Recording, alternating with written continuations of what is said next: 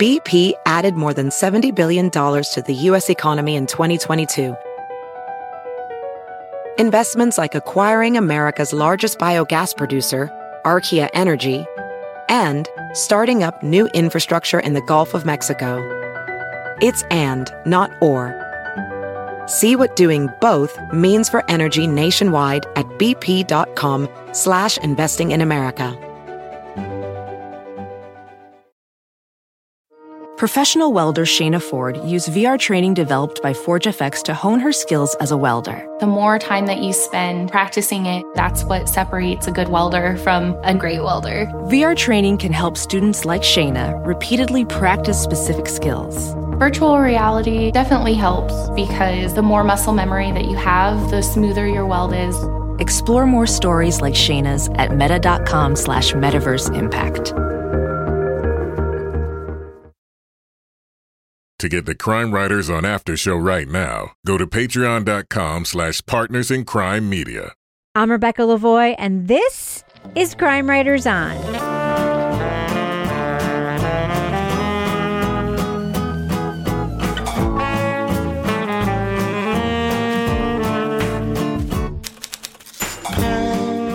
Crime Writers On is the original true crime review podcast that digs into true crime, pop culture, other podcasts. And on this episode, a hostage crisis at a West German bank turns into must see TV when the armed criminals flee across the country, ignoring the police, but talking to an exuberant press corps. We're discussing the Netflix documentary Gladbeck, The Hostage Crisis. Joining me to get that done and more is true crime author, TV journalist, and host of the These Are Their Stories podcast, my husband, Kevin Flynn. Hello, Kevin. Guten Tag, Rebecca. So, Kevin, you are still the love of my life, by the way. Listeners have been telling me that they're worried that I don't say that in every podcast. Don't, Um, don't worry, people. I know. We should just mention you are still recording separately from me up in your office. Because as of this recording, you still have COVID and we are recording separately, right? Yes, but I feel very good, and I feel like that I'm probably uh, 24 hours away from finally testing negative and being able to move around the house again. We haven't even had dinner together in so long. It's Except been, for that time when I was way on that one end of the table outside and you were on the other. Yeah, it's been great. I've, I've been able to stretch out on the whole bed by myself like a starfish. It's been incredible. Yeah, right, right. also with us is private investigator, certified pet detective, resident cat lady, and author of Dead on Deadline, Lara Bricker. Hello, Lara Bricker. Hello, Rebecca Lavoie. And finally, our resident doubting Thomas, author of the City Trilogy of novels, host of Strange Arrivals, and our Patreon Deep Dive Book Club podcast host, Toby Ball. Hello, Toby. V Gates, Rebecca. Toby, I forgot to ask you in the last podcast. How did you feel about the outcome of the NBA Finals? Disappointed, happy, excited? So I'm not a Celtics fan, but I like them more than the Golden State Warriors. And one of my best friends is a huge Warriors fan and does a lot of text taunting. Hmm. So I was really, really, really rooting for the Celtics, and Ah. uh, didn't happen for them. And it kind of didn't happen for them in a way that kind of undermines your faith in their Yeah. sort of intestinal fortitude. I would say. Yeah. you mean Uh, like the, the first game win and then like losing the rest of them kind of thing? Well, they won two, but in the last couple games when they needed to sort of step up, just didn't didn't seem to find that gear. Uh, yeah. Yeah. So it's disappointing. It's going to be even more disappointing when I see my buddy in a few weeks and I have to hear about it constantly. Yeah. Um, so yeah, I'm a Well, I'm Wizards you. fan, so I don't Yeah. even have to really worry about things like NBA championships probably for another 15 or 20 years. yeah. yeah. Well, I'm prepping you because it's already happened more than a week ago. So like you're going to see your friend in a couple weeks. So like Yep. I'm prepping you for like the the future conversation about this. Yeah, so, it's going to be you know, waking up and hitting the hitting the bottle.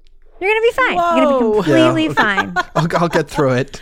You'll get through it. So, uh, so Kevin, we have uh, this is obviously Thursday's episode of Crime Writers On. What is happening on a future episode of Crime Writers On? On Monday's show, we're going to be talking about the Netflix series Web of Make Believe Oh, Death, okay. Lies, and the Internet. All right. Well, I think we should just get to the topic at hand and uh, go across the Atlantic and take care of this episode's review. You guys game for that? Let's do it. Get her done. I'm going to go ahead and drop that first clip right now. Wir wissen, We know who we are dealing with. mein I implore you, until the hostages have been released or the hostage takers have been apprehended, do not report on these events. After a 24 hour standoff at a bank robbery, two armed men and their hostages flee through West Germany. In a new town, they hold up a city bus and take more hostages.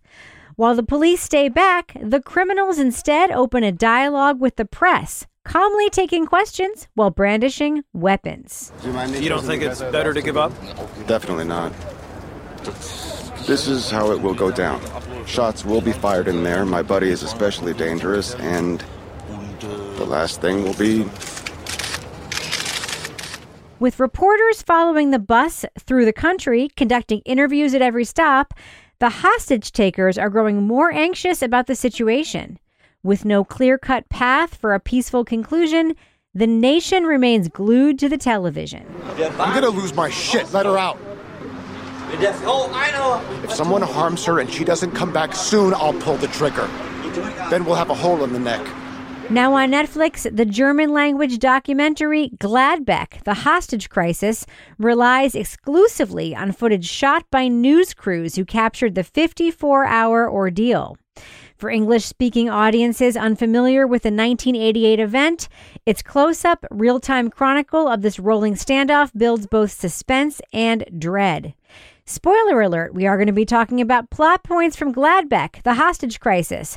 So if you want to remain spoiler free, go to the estimated time code in our show notes to hear our thumbs up or thumbs down reviews. Additional note I am the host of the Netflix documentary podcast, You Can't Make This Up. This is not a title we have discussed on that podcast, nor does my hosting that podcast affect my review. So, Lara Bricker, this is a documentary in which we see cops not stopping criminals, but they also don't stop the journalists who are just casually talking to the criminals.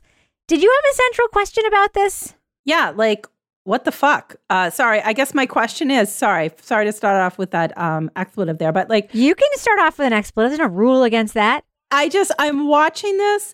Kevin can relate to this. I have been a journalist. I have been at crime scenes. I have been at scenes where there's a hostage in a house. There's no freaking way the cops are letting you past the line that they set up around the secure perimeter.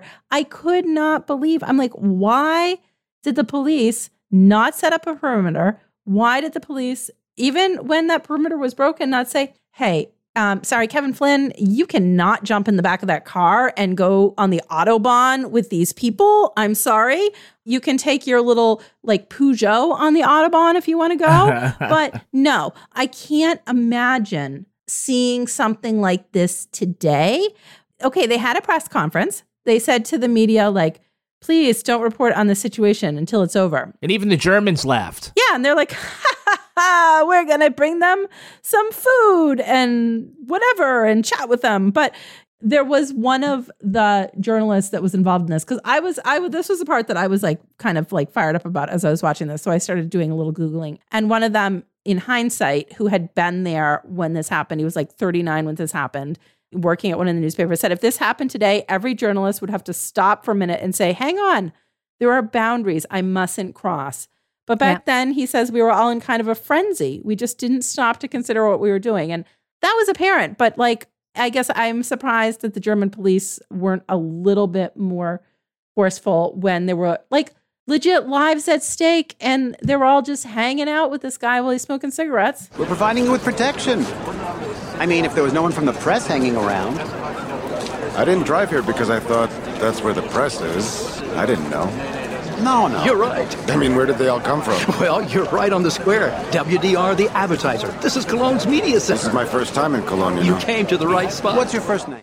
The first encounter, Toby, really surprised me, right? So this guy comes out of the bus. It, it starts with like photography, right? Where everyone's just trying to get like the perfect photo. And it's just like, and the guy comes out And the photographer's like, tick, tick, tick. and then one of the reporters like, ask him if he, when you're over there taking the photo, ask him if he'll do an interview.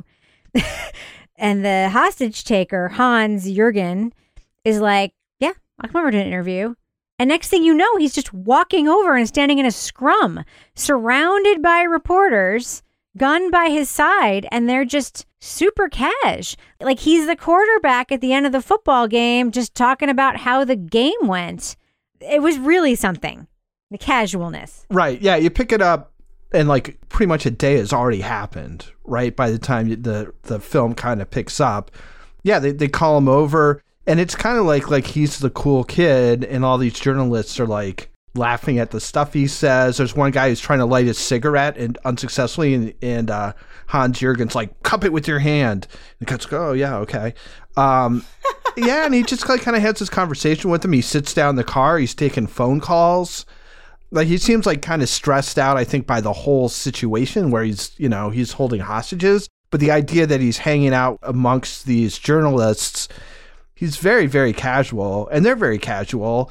I think they must have just assumed that this was going to be something that was resolved peacefully and it's just kind of going through these motions that they have to go through before these guys surrender because if they thought they were actually going to potentially kill those hostages what they're doing is absolutely insane Mm. which is you know basically treating him yeah like you said like he's a quarterback like he's a cool guy like tell us more tell us more what do you you know and he he seems to like eat it up you know i mean he's not Mm. like smiling and laughing and stuff but i think he's enjoying the power dynamic that he has there which is you know it's not too dissimilar from what he had with the hostages where the hostages have to do what he says because they've got guns on them and these journalists are just doing it just because that's what they're doing Yeah, you know, I think you know from a an operational point of view, where things really broke down was after the first 24 hours when they're in the bank, they ask for a getaway car and they give them the getaway car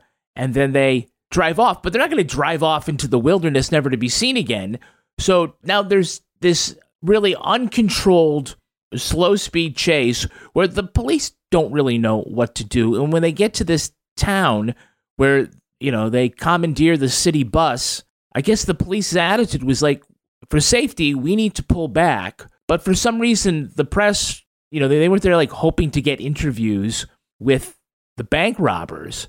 It literally just came to them. And so what was amazing was the, the comfort with which not only one of the two hostage takers could just walk away from the bus and not fear getting arrested or hit by a sniper or something like that, but also that the reporters felt with, you know, in talking to a dangerous man holding a gun. They And walked set onto the, tone. bus, Kevin. They went onto the bus. Come on, take pictures on the bus. Yeah. That is a level of comfort that is, you know, you're not going to see that again. But it also sets up that when they get to the rest stop later on in the in that evening, that it's going to be okay for them to get off the bus and go pee. I mean, what's going to happen? They do try to arrest, you know, the the third person who joins them, the girlfriend, and then that's a huge mistake Yeah. because they've already sort of set the precedent that you can just sort of come and go. In part because they're really going nowhere. They're driving around Germany and uh, I don't know where they go, Amsterdam, wherever the hell else they went, the Netherlands. They left the country. They came back to the country. They went to Cologne. Like they just really weren't going anywhere. But I have a question for you. How much, as an audience, like how much does this film benefit from the fact that we don't know anything about this story? Like, how much do we benefit from that?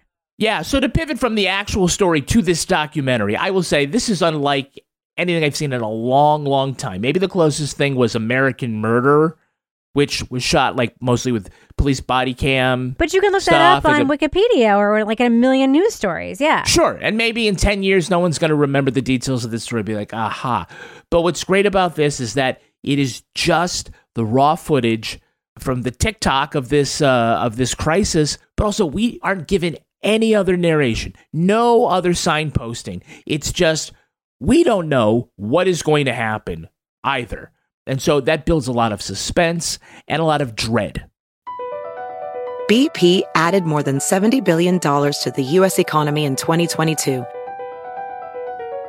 Investments like acquiring America's largest biogas producer, Archaea Energy, and starting up new infrastructure in the Gulf of Mexico.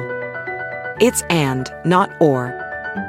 See what doing both means for energy nationwide at bp.com slash investing in America. Welding instructor Alex DeClaire knows firsthand how VR training platforms like ForgeFX can help meet the demand for skilled workers. Anywhere you go look, there's going to be a shortage of welders. VR training can help welding students learn the skills they need to begin and advance in their career. The beauty of virtual reality is it simulates that exact muscle memory that they need. Explore more stories like Alex's at meta.com slash metaverse impact. Disney Plus and Hulu are better together in the Disney bundle with new movies and series. On Disney Plus, experience the full Taylor Swift The Eras Tour, Taylor's version, with new main show performances and acoustic collection. On Hulu, follow the fantastical evolution of Bella Baxter, played by Emma Stone in the award winning film Poor Things. All of these and more streaming this month. Get the Disney Bundle with Disney Plus and Hulu. Terms apply. See DisneyBundle.com for details. So, Kevin, I think it's time for you to do your business section. Achtung! Achtung! it is the business section. Yes. Do you know my grandmother used to say that to me all the time? Oh, really? When, when I wasn't Really? moving, well, sh- yeah, my Pennsylvania Dutch grandfather. When I wasn't moving fast enough, she'd go "achtung, achtung." Oh, yeah. Schnell, Schnell. Yeah, you know Yeah. what? My Pennsylvania Dutch stepdad used to say that too, and it was real scary. But Achtung just means attention. It doesn't mean yes. step on it, right? Yes, yes. I but think that's it was Schnell. also. Schnell, Schnell, means right? fast, fast. Yeah, it means faster, faster, yes. But it's like not, it's still scary. It's scary. Oh on. Yeah. Uh, in any event, if you join us now on Patreon, go to patreon.com slash partners in crime media. You get all sorts of exclusive podcasts there, including our Crime Writers on After Show. By the way, people keep talking about uh, last week's Crime Writers on After Show where we did a quiz. I asked the other crime writers about different shows that we have reviewed. Essentially, I tell them the name of it and ask them if they remember any goddamn thing about it. And uh, Spoiler alert, the answer is no. was- there was a lot of buzzes as opposed to a lot of dings in that one. Also, want to let you know as uh, we're going to be coming up in July, we're going to have a new summer schedule. We'll have Crime Writers on episodes every Monday, but just not on Thursdays for the summer. And so we're going to be doing a couple of different things on Patreon, including having a uh, live Zoom cast where our folks on Patreon can watch us record the next episode of Crime Writers on live. nice. So, Kevin, All uh, the swearing, all the insults, Yes. all the flubs. Yeah, it's all great. the passive aggression. So, Kevin, um, is there a newsletter that we have that you want people to sign up for? Yeah. Later today, the newest edition of the Crime Writers on newsletter will be out, and if you don't get it, well, you're missing out. Uh, there's great things on it, like you get to see photos of the cat of the week, our tweet of the week, new Crime Writers on merch, and all sorts of Crime Writers on behind the scenes things. All you have to do is go to our website, crimewriterson.com, right at the top of the page, stick in your email address. We promise to sell them only to aluminum siding salesmen who will call you after 10 o'clock. By the way, so this week I heard from political scientist at UNH Dante Scala, who got news from our Crime Writers on newsletter, and a bunch of people at my job who apparently get the Crime Writers on newsletter. So our subscription base apparently goes well beyond what I thought of as our podcast audience. So way to go, Oh, yeah. Kevin, on our newsletter subscriber list. Way to go. Yeah, we've moved beyond the free level where we have enough people that now we have to pay. No, we don't. For these oh, new letters. Oh no, but subscribers don't have to pay. We have No, to no, pay no, for no, our. yeah. we, We have, have to to pay, pay. for our Mailchimp. Like we pay It's not considerable amount of Substack money or Yes. something like that. we- Yeah, we so pay considerable amount of money to send out this newsletter. So subscribe to it because just know we're paying for it, and you may as well get it for free, Yeah. right? Or unsubscribe when you're done, so we're not still carrying the load. All right. So Kevin, before we wrap up uh, this business section, do we have any Patreon patron saints of the week this week? Our Patreon patron saints are Brittany Moose and Rebecca Kelly. Bless you. Bless you. Thank you for supporting us on Patreon. And Kevin, does thus end the business section? Thus ends the business section. I'm going to fade that music out right now.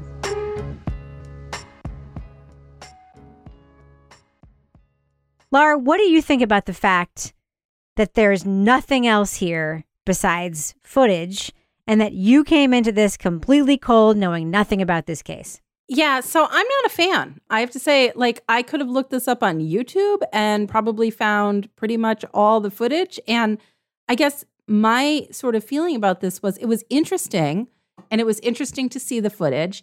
And it was interesting to see, like, I, this sort of like blase attitude and energy that surrounded the whole thing, which I thought was kind of surreal. But like, we're looking at this now. I want some context. I want to see where are the people now. I want some interviews with people who are there, remembering it. I want some more sort of analysis of how journalists really messed up in this and the lessons that were learned from that. And so for me, I didn't feel like I took a lot away from this because it was just a bunch of videos strung together like I would have seen on YouTube. So yeah, I, I'm going to disagree with you, Lara. Okay, I- disagree, I, it, it, like absolutely, it worked for me. It absolutely to have all that stuff taken away. Now there are details. You're right that we didn't get that were super interesting because I did look it up too. Lara, did you know that when they gave them that BMW at the end, Mhm. they installed a remote control so they could just kill the engine, Mhm. but they forgot the remote control someplace else, so they weren't able to use it. Yeah, I, I looked up a lot of stuff about. I just I was frustrated. So, Toby, what do you think about this? Because this is a very strange format. And I, as a viewer, you're very disoriented, right? Because if you're an American viewer and you don't look it up, you don't know a lot about the story, but nor did, you know, the viewers at home didn't, nor did the journalists who were sort of nonchalantly plopped into this. Kevin gave me an interesting note that I'm going to let you respond to, Toby, even though it's Kevin's note. Kevin said, as a viewer, he felt like he had Stockholm syndrome because he felt like he was increasingly more at ease with these guys until he wasn't. Like, what did, what did, how were your feelings as sort of like you were watching this? Did you dread? Did you feel like nothing was going to happen until it did? Yeah, so I I thought this worked really well. I agree with Kevin on that. I I, I mean I think the issues are so clear that I didn't feel like I needed anybody to talk to me about them. I guess I watched it mostly with dread, and, and one of the things is is that they pick up. So there's a scene where the press people go on the bus while it's still parked in this in this town, and they're taking pictures. So you, you get a sense of who's on the bus and there's like a family. I think it turns out they're Italian. It's like a boy who looks like a teenager and his younger sister and maybe his mother or father. I can't remember.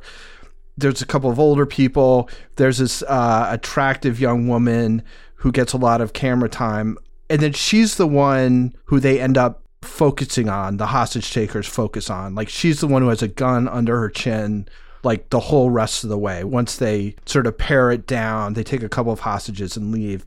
And so that was what made me sort of have the sense of dread was watching her and her transformation from when they first interview her and they ask her if she's nervous. She's like, oh, not really. You know, I don't think they're really going to do anything to me. How do you feel with the gun to your throat? no Pretty good considering. It's all kind of surreal to me. So young. Too young. Do you think he would pull the trigger? No. No. No. No.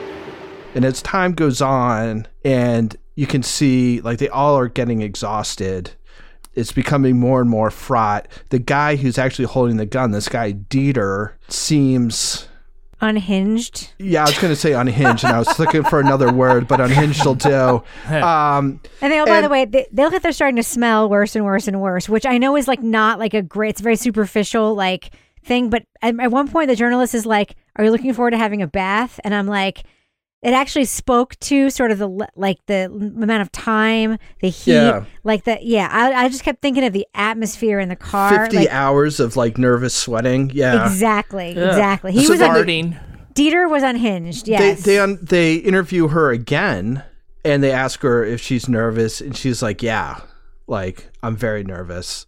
And you find out at the end that they they killed her.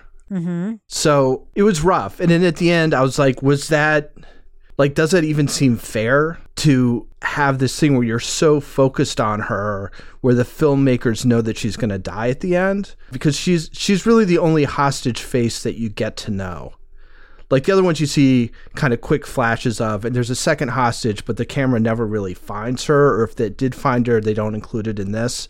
So really, she's like the proxy for all the hostages and she dies at the end. So that was I mean, it, it's it's tough. Like the impact of it, I felt was it was somewhat even stronger because you don't hear anything else about her. Like you don't have any idea. At the end, you find out that she was 18 or something. Yep. But you don't know anything about her life. You just know her as this face of this young woman who gets increasingly sort of scared and despairing, and then you find out that there, it was with good reason. Yeah. The thing that struck me, Kevin, was how later into the hostage crisis, the press, they seemed to start enjoying their role in the story. Remember when that one reporter was like, he said I needed a car, so I offered to like give him my Right. car. And it was like The photojournalist that they first, yeah, made friends with, I guess. Yeah, and it was it was sort of like um at one point, you know, when they were when they were in Cologne when they, when they went to, they took the Seven series, it felt like they were colluding in this story. By the way, I I am very uncomfortable blaming the reporters in this story because it was very clearly a failure of law enforcement to do anything here, right? To take these guys Mhm. seriously, to do anything. And the media had access, so they completely took advantage of this access. What were they supposed to do? I would have taken advantage of it. I would have been like, sweet. I want, but I mean, yeah, in- what, were- at what, the what- time, what were the oh media supposed to do? Yeah. Like they were given access and they took advantage of the access and they were asking them questions and they were in there. But in hindsight, it is wild because there's no law enforcement there. Like, remember in Cologne, Kevin? Like, there were people on the streets waiting for them to arrive. They all people wanted to be there. Like, I want to be part of the story. It was wild. Yeah, well, uh, either fortunately or unfortunately for them, the place they ended up was the media hub, you know, with all right around all the different newspapers and whatnot. So reporters didn't have to go anywhere. They just left their desk and went out and started talking to them. And because of what happened with the way that the hostage takers interacted with the press the day before, that they have every expectation that they're just going to roll down the window and just chat with them in a very safe, candid way, because that's what they've been doing all along. Even though there is the specter that they're more and more anxious, they're getting tired. You know, we start seeing that in Cologne there, where like all of a sudden they're getting twitchy and they're like, "Oh, hey, uh, you know, Hans, the guy in the back seat there, he looks like he might be, he might be starting to lose it." And I think it is because yeah, the police thought if we get close, they're going to react poorly to police, so we're going to back away, and then that just sort of left the space for the press, whom you know were actively courted to come in and tell their side of the story. Lara, didn't it strike you though that they had, even after they shot one of the hostages, there were still media talking to, I mean, especially the girlfriend. Like she was like, you know, that was unfortunate. Yeah. there was still, I mean, it was still a conversation. I we see what happens later, and it's very, very unfortunate that it's hard to know what actually happened later, right? At Yeah. the end of the film, because it's the only thing that's not documented. And my very cynical, you know, 2022 American brain is like, do we know for sure that that young woman was killed by the hostage takers? Do we actually know that for sure? Given like the chaos of what we see there on the road later, we don't know for sure. Like there might have been a shootout. We don't know. Yeah. But the fact that they had already killed somebody and that Mhm. there's still this press access to these hostage takers. Yeah. What do you think about that? I don't even know what to think about that because I, I, you know, again, I think like you were saying, it's like it's hard to blame the journalists. And and in hindsight, a lot of the journalists, like I said, I was I was reading some interviews where they're like, "Hey, now we wouldn't have done that." At the time, like if I was a young journalist and I had access to a story and I was like, "Oh my god, there's a fucking bank robber. I'm to go talk to him right there." Like he's right in front of me. Like I would go. Going back to what we were talking about with like, you know, my like I didn't like that there was no commentary, there was no analysis, but I'm going to say despite the fact that there was not that in this documentary, I feel like there were clips in this that really conveyed the horror of this entire situation. No words necessary. You know, we see at one point one of the guys come out holding a gun to a little girl's head. We see the 18 year old woman and a gun is held to her throat. We see a wounded hostage being taken away after they've been shot. You know, we see the head hostage taker coming out just like chill, smoking his gun, but at one point, holding his gun, you know, he's always kind of holding the gun around. And at one point, like, I think somebody was like, well, might it look better if you like held the gun like this? And I'm like, oh my God. But as I'm talking about this, the fact that they didn't do anything and the police didn't intervene after that situation you were mentioning, I think it's because this whole situation was so fucked up at this point. I mean, you've got the guy getting in the back of the car, you've got all the journalists chasing these people down the road. Like it's it's surreal and it's it's just it's like the German OJ Simpson. Only it's not. Like they need their like white Bronco that they're like chasing down the Autobahn, except it's obviously much more deadly than OJ Simpson driving down the highway. And it but it was in terms of it just being a spectacle, everybody was watching it unfold live on TV. Yeah. Ke- Kevin, can you blame the reporters? Only they were working together for the same outlet. They were just doing what one reporter Yeah, asked a question, no. another reporter asked. No, a, I was not blaming. The, I was. You can't blame the reporters. They're Yeah. there. They're on that sidewalk thinking we're getting video, we're getting photos because the situation is over there. We're lucky we're this close. They're thinking the great stuff they're getting is visuals. The fact that one of the hostage takers felt comfortable enough to come off the bus and walk over and just answer any question was surreal, right? Yeah. You, you won't ever see that again, but it speaks to a lot of different things, including his comfort with the situation where he felt like I could be out here, nothing bad is good. The police are not going to make a move on me. Right. And that's why I have the time to talk to these reporters. Also, you kind of have to wonder how hard hitting are the questions going to be when you're asking an armed man. Yeah, I mean, someone brings up the kid that he shot in the head the night before, but nobody's like really doing the Mike Wallace routine to the guy about, don't you feel guilty? Like, you're not going to do that while he's still got a fucking gun, man. Toby, uh, right right away. I mean, this is the one thing that I will say before we give our review. The very first thing we find out when they first talk to Hans Jurgen is they ask him about his past, and he says, "Yeah, I was really violent. I was incarcerated. I stabbed a prison guard in the neck like a bunch of times." They know immediately that he's a super violent guy. And I'm thinking at that point, like, it's very easy to say police overreact. There's a million ways this could have gone wrong if the police did the wrong thing, but the police did nothing. And these reporters also were extremely comfortable with a guy who very casually told him that he had stabbed somebody in the neck, like fairly recently. and that he wasn't going to go to prison. He was going to kill the hostages and kill himself. I mean, he, he basically says it. I mean, my question, I guess, about the journalists is they do kind of become go betweens in negotiations, right? And that to me seemed like outside the scope of what a journalist really should be sort of becoming involved in because they're not Agreed. Agreed. that's not something that they're trained in. I mean, it's not it's not their fault, but it's just you don't know the psychology of hostage dramas. I mean, people are trained for that stuff. I mean, apparently not in 1988 in this part of Germany, but you know, in the US, it would be like you do not fucking talk to those people. This one guy from the FBI is going to talk to them and Yep. because he knows what he's doing. So that, that was the one thing I thought with the journalists. It's like, uh, you know, these guys are pretty jacked up about like, I'll give you my car. You know, do you need some food? Can I get you some food? How about a cigarette? It's like, look, it- you know, I'm not sure that that's really where you want to be going with this. They're hanging. Let's say they're hanging out with the cool kids, like Yeah. exactly like you said. And what, what was your original question? I kind of like went off on a tangent. I think that was it. okay, good enough. That's what I wanted to talk about anyway.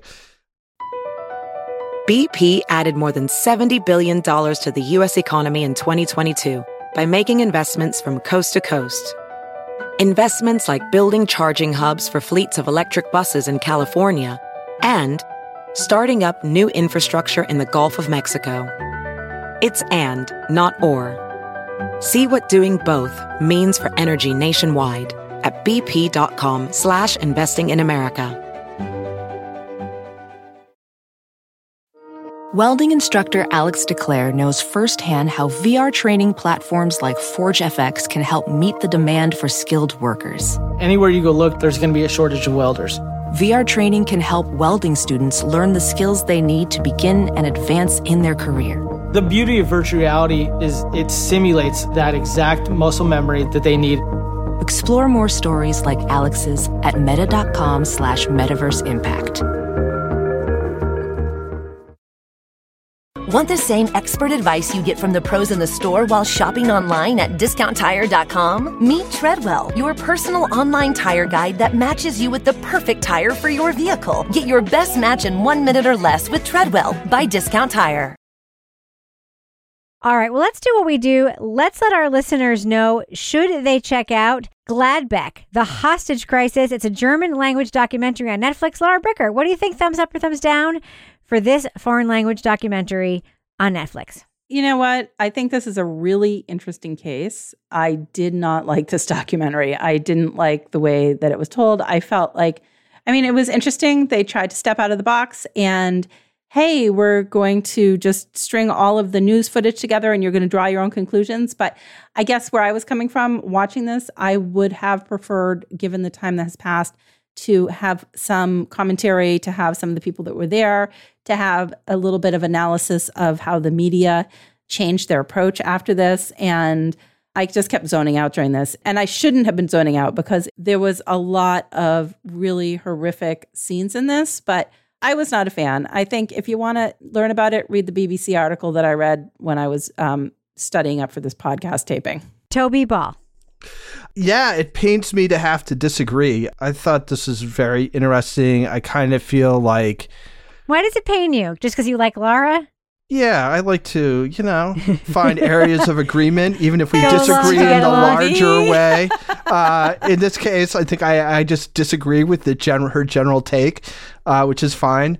Yeah, I mean, I kind of just felt like, I mean, part of what's interesting about it is how different things would be done now. And I thought that was just so striking and so clear that I didn't feel like it was necessary for somebody to point that out to me what had changed and what was kind of messed up. I mean, it's very apparent. Yeah, it's it's very tense. The whole thing is very tense and even in times when it doesn't seem like it's tense, like it seems like a relaxed atmosphere, uh, it's still kind of tense because it's so strange the way certain things are playing out that at least to me it kind of gave me this feeling like this is just not despite the fact that this moment doesn't seem particularly fraught this is not the way it should be going and i don't think it's going to pan out very well as we go on. So I, I just felt it was very tense. It was interesting. I mean the story despite not having any kind of narration or anything other than just these clips it's very very easy to follow what's going on there's no real question about who's who what's happened you know sequencing and stuff like that. It's it's really well edited that way. So yeah i give i give it a thumbs up. I, I thought it was interesting. I thought it was good. You know i wouldn't want every documentary to be like this but i thought they found a good a good happening to use this technique uh, to shed light on So, Kevin, how about you? Gladbeck, The Hostage Crisis, thumbs up or thumbs down? I am a big thumbs up. I really enjoyed this because of its stripped down sensibility, but also because it was super intimate and the history as it happens, nature of it. It was very, very tense. And that was because you realize you're in an unstable situation where there is danger lurking just beneath the surface and you know it's going to come, but you don't know how. Uh, even though you probably know if it's a 54 hour standoff, then it's going to happen in the 54th hour. But what happens along the way is just mesmerizing. I was mesmerized by this documentary, and it's one of the few things that I want to go back and watch a second time right away. Hmm. Yeah, I'm a thumbs up. I didn't like it as much as you, Kevin. I don't like suspense as much as you do. Let me put it that way. That I know. That I know. and I found myself. I guess this is why I'm giving it a thumbs up. I was very discomfited by this. Uh, it is. It had me very on edge, and I felt like I also had Stockholm syndrome at the hands of these perpetrators, which I guess is what made it good. Um, so yeah, I'm giving it a thumbs up. I wasn't quite as enthralled as you were, but it was good and it was incredibly creatively put together and real weird. And I would say if you're up for watching something very different in a foreign language, if you watch it with the dubbing, as we did, just know that the dubbing is very, very bad. It's awful. And yet Kevin enjoyed it anyway. So yeah, thumbs up for me for Gladbeck. Uh, huge thumbs up from Kevin. Thumbs up for me. And I guess between us, that's like a pretty strong thumbs up, right? That's where we are with it. All right. That's going to do it for us. But before we go, Lara Bricker, do we have a cat of the week this week? You guys, this might be one of my favorite entries ever. It was complete with a video. So it comes from Michael Vincent Philly. My cat of the week are the wild boars in my apartment building in Rome. Oh my God. Hi, I'm Michael in Italy, and I have been listening to CWO from the first episode. I live in Rome, very close to two national parks, and since the pandemic, the wild boars seem to have multiplied and become bolder and bolder. And there is a video of like a wild pack of boars like running through the courtyard in his apartment building. So, Michael, I hope you're okay because during my 80s miniseries rewatching binge during the period of my COVID and when I was watching the Thorn Birds, the wild boars killed Maggie's brother. So be careful, Michael. Oh be my careful. God, I forgot about Yes, that. yes, Stewie. He lived the first time. He died the Oh, second time. God. So wild boars can be deadly, Michael. Please, I hope you are going to listen to Crime Writers on through the next episodes. So And imagine, Lara, that was only the second worst thing that happened to her after Father Ralph de Bricassart also didn't leave the priesthood for her. yeah, yeah. I mean, exactly. and then her brother got killed by a wild boar. So Toby, Michael, what the fuck is going on here? Are we gonna do like a Thorn Birds rewatch I podcast? Father, what a waste. I, I t- totally deteriorated during COVID. I was also watching Sidney Sheldon made for TV miniseries. So Oh, dear God. All right, Lara Bricker, if folks want to reach out to you and give you their Thorn Birds takes, how can they find you on Twitter to share their Thorn Birds memories with you? um, they can find me at Lara Bricker. And by the way, Lara, I also saw that wild boar video. I thought it was fake. It's wild. It's completely insane. It is He's just some- an apartment. Yes. Those boars look like it's like the apocalypse. It's Yes, insane. Yes, they're just All running right. hog wild. And it's in a city too. All right, Toby Ball, folks want to reach out to you on Twitter and say, Hello, Toby. I think I saw a UFO as well. How can they find you on Twitter? At Toby Ball NH.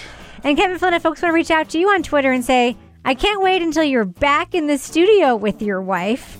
How can they find you on Twitter? I'm at Kevin P. Flynn. And if you want to follow me on Twitter or Instagram, you can find me at Reb Lavoie. Follow the show on Twitter at Crime Writers On, and please join our incredible community in our official Crime Writers On Facebook discussion group.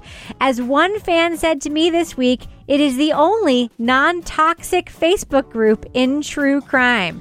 Support the show at patreon.com slash partners in crime media. You'll get the Crime Writers on After Show, Married with Podcast, Lara Bricker's Leave It to Bricker podcast, and Toby Ball's Deep Dive Book Club podcasts.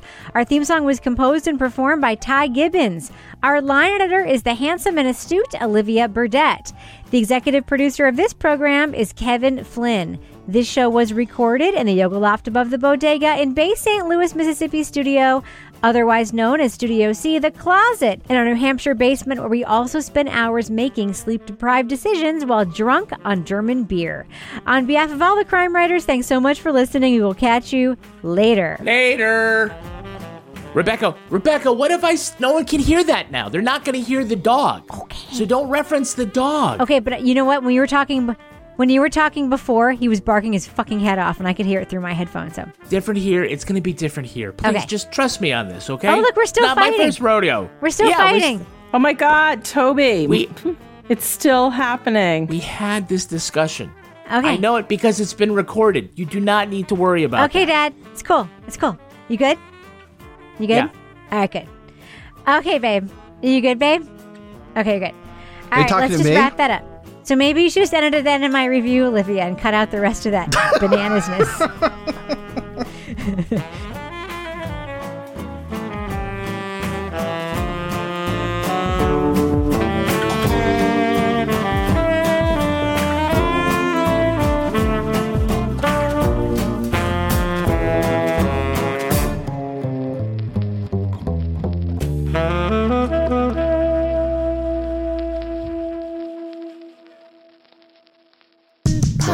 in Crime Media.